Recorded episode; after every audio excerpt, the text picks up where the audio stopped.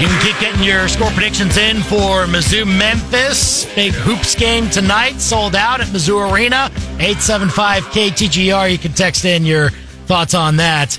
Uh, and we'll get to our thoughts on the big game tomorrow between Mizzou and Tennessee. And let's get the Vegas perspective on some of these big games this weekend with Rob Veno of WagerTalk.com for sports from a Vegas perspective. You can find him on Twitter at Rob Veno Sports and go to WagerTalk.com to read their great stuff. Robbie, how are you?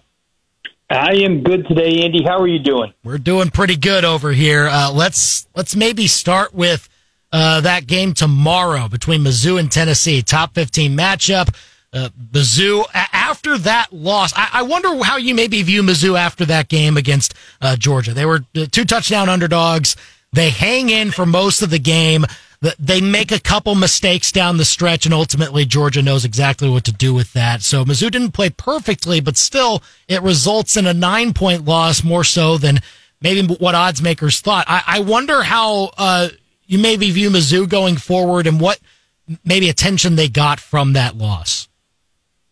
Yeah, I think, you know, just from my own particular point of view, I think they did what I thought they could do, which was stay within that number. Georgia somewhat overvalued where point spreads are concerned this year, and Mizzou still um, a little bit, if we look at that 15 and a half number last week, somewhat undervalued. Um, some of that has changed a little bit. There was not a lot of early belief in Missouri when they started to put this season together, but as it goes on, you know, it takes an awful lot, Andy, to prove to the betting public that you're actually better than what they perceive you to be, or that you're actually worse than what they perceived you to be. Um, generally speaking, where betting markets are concerned, you know, they always treat these things as like a one-off. Oh well, Missouri played well this week. They're not going to do it again next week. They're not going to do it again a week. And then when you start stacking them, all of a sudden, the attention comes your way. So that's why in my business, you hope to be ahead of the train. Um,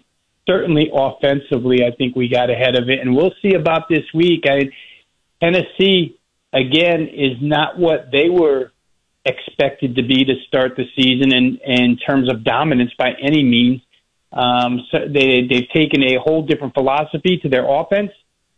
Maybe because Joe Milton is not Hendon Hooker. Uh, maybe because the running game's a little better, but I credit Josh Heupel with at least turning the tables a little bit and leading on his run game. So this is a big one for sure. Um, you know, in answer to your question, I think that the markets now believe in Missouri. Of course, we have that one huge injury lingering over top of that game, which is why there's really been not a lot of movement lately. There was some movement. I would, I think it was yesterday, about 24 hours ago, toward Tennessee, anticipating no Luther Burden. But if that news changes, this line will come right back.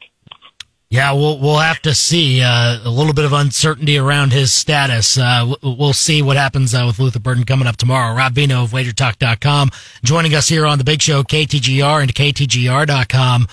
Now all of a sudden, this Michigan Penn State game looks uh, pretty intriguing uh, once again. It already was intriguing heading in, but now with uh, the suspension of Jim Harbaugh coming down, all of a sudden, Michigan's trying to fight it. They're trying to get Harbaugh on the sideline anyway for tomorrow. I believe he made the trip. So, I mean, how do you maybe see any of this uh, outside noise or outside impact from the Big Ten and Michigan kind of fighting each other here having any sort of impact on this game, if you think?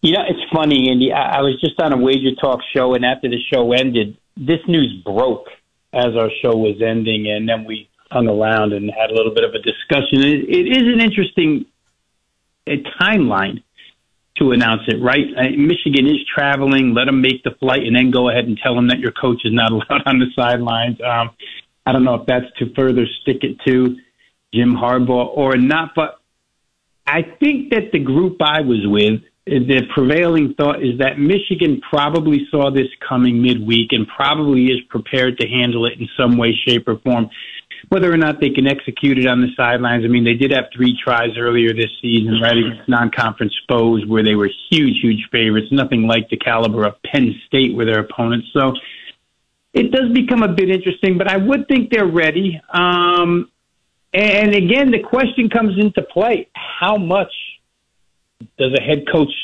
actually mean where the final outcome is concerned. I would think that Michigan's staff is savvy enough, veteran enough to be able to handle time, um, play calling, and all those types of things that could go on in critical situations. I'm going to think that Michigan will be okay. That doesn't mean I think they'll cover four points, but I think they'll be okay even if he's not allowed on the sidelines. Rob, I want to get into a conversation about a team that has been so enjoyable to bet this year. Not because of betting them on the spread, though, but more your jurisdiction, which is totals. I'm looking at USC Oregon this weekend, and basically my philosophy has been recently when it comes to USC games. Yeah, good luck getting me to to think a game's going under with these guys. They've just been free because of how great their offense is, how terrible their defense is. But against Oregon, would you maybe have some level of concern that USC doesn't score with the Ducks this time to help it over that total in the mid to high 70s, or are we going back to the well this week? No, I'm with you. I'm absolutely with you. And I had no problem whatsoever playing over 76 and a half last week against the Washington Huskies. No problem whatsoever. But this Oregon defense to me is a little bit of a different breed. And when you're just tacking on one more loss to USC, I do wonder about the ambition, motivation, focus, all of that stuff here. To me, it all lies on Oregon's side. And, you know, truth be told, when Oregon played Washington, guys, I have to tell you, if that game were played in Eugene, I think Oregon is the winner by a bigger amount than what Washington won by in Seattle. So I think that highly of Oregon as far as Pac 12 teams are concerned right now. And to me, this number being placed in the same range as it was last week when USC played Washington is maybe a little bit too high. And it's hard for me, like you, Brendan, it's hard for me to say it. It's hard for me to get to the window with it but I do think that under 77 might be the correct way this week. We saw Oregon, when focused and defensively um, with a motivation to shut down an offense. I think the first time we saw it was against Deion Sanders' team about five, six weeks ago when yep. Colorado was getting all the pub, and all of a sudden they couldn't move the football whatsoever. And I'm not saying USC won't move the football whatsoever, but I do think there's a lot of – circumstances here that would indicate maybe they don't make it to 30 in this game. And if they don't make it to 30, 77 becomes harder to eclipse, even if Oregon does find the 42 range. So I don't know. Oregon's more willing to slow the game down than Washington is to add another element to maybe wanting to play under. So I think I would be with you here. I've thought about it. I've contemplated it. Under 77 might be a good way to go. Yeah, you mentioned that Colorado game, Rob. That's kind of exactly what I was thinking of. Is like, are we going to see a redux of that one? So I think that's an interesting point. Yeah, very well. Uh, Rob Veno of WagerTalk.com with us here on the Big Show, KTGR and KTGR.com. Uh, I got a quick one on uh, on the NFL, Robbie. I mean, I don't think I've seen a spread this big in a while. Uh, Cowboys and Giants uh, is around 17 points, and I'm even seeing in a few spots 17 and a half which you just don't see in the NFL very often. But my gosh, if there's any game that it probably fits, it's this one because I just don't know if the Giants can score, Robbie. Yeah, that's that's the question. I mean, their quarterback situation is so terrible at this point in time that you know it, was brought up. Um, I think to me earlier this week that in the second half of one of these last two games, Tommy DeVito wasn't even trusted to put the ball in the air more than once in the entire second half. Um, so it, they've got issues. I mean, you can't just turn around and hand off to Saquon Barkley. And we all know um, what Dallas did the first time around with their pass rush against the New York Giants offensive line. So it's it's so hard to make the case. And you're right, Andy. In the NFL uh, league that really prides itself on one score games, you know, and if I can use the analogy of um, another network, but the NFL Network's Red Zone show on Sundays, how crazy they go for fourth quarters, and here's all the one score action. Then you see a 17 and a half point spread, and you're like, wow, the NFL, that just can't happen. That must be a teaser price. But I, you know, Dallas destroyed them first time around with their starting quarterback. I don't know what changes here. Um, not in the real business of laying 17 and a half in an NFL game, but I don't know how you could take it. Yeah. I mean, it's, it seems like a, a pretty decent sized number for sure, but the Cowboys probably do have a good chance to cover that. We'll see. All right, Robbie, what's your what's your free pick that you like this week? I mean, we've got all kinds of stuff happening now: college football, NFL, and now with college hoops in the mix. What's the free pick that you like?